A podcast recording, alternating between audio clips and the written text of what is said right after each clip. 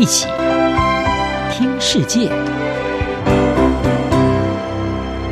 欢迎来到一起听世界，请听一下中央广播电台的国际专题报道。今天的国际专题要为您报道的是：美国撤离阿富汗，中国挥金进驻。美国总统拜登在四月份的时候宣布撤军阿富汗。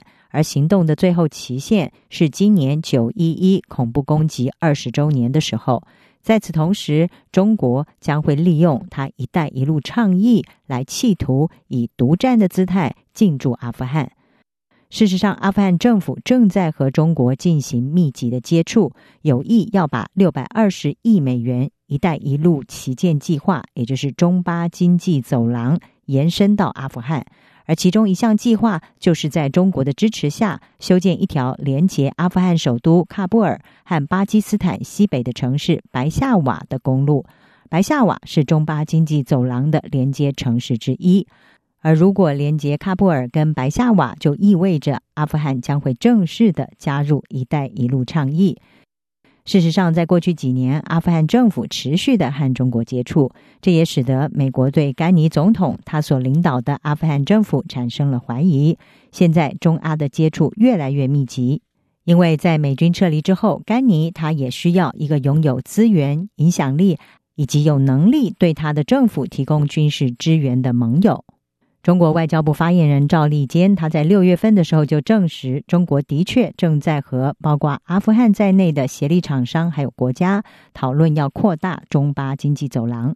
而根据“一带一路”倡议，中国意图要透过陆路还有海路的网络来连接亚洲、非洲还有欧洲，范围涵盖大约有六十个国家。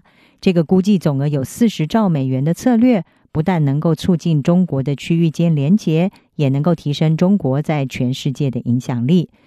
那么，在地理位置的优势之下，阿富汗的确能够提供中国把影响力扩大到全世界的战略基地。更理想的就是，阿富汗能够成为中国来连接中东、中亚还有欧洲的贸易中心。中国的投资当然能够对阿富汗的经济带来帮助，创造工作机会。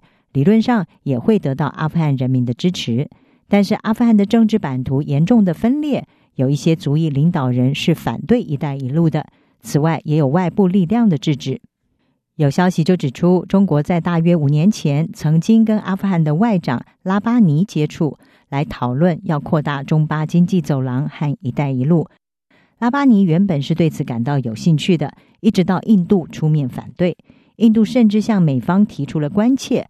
后来传出，在美国的说服之下，拉巴尼并没有跟中国进一步的讨论有关中巴经济走廊的事宜。不过，如今随着美国撤离之后，中国可能可以取得有利的位置，再度的推动阿富汗加入“一带一路”。尤其是如果在美军撤离之后，塔利班政权恢复的话。今年二月，当时的美国川普政府跟塔利班签署了和平协议。在这之后，中国官员就一直的密集跟塔利班接触。而作为对阿富汗战略攻克的一部分，中国也已经推动部分的战略项目，包括在新疆维吾尔自治区帕米尔高原建造了塔什库尔干机场。中国同时也是巴基斯坦俾路支省瓜达尔港的建造者和经营者。塔什库尔干还有瓜达尔都位于阿富汗的边界，也都是中巴经济走廊计划所开发的项目。华府智库威尔逊中心的亚洲研究部副主任科格曼他就说：“美国撤离阿富汗，给了北京一个战略机会。他说，那里势必有个真空，必须要填补，但是我们不必高估中国填补的能力。”阿富汗的安全情势一定会失控。他认为，中国想要加深足迹，其实能做的还是有限。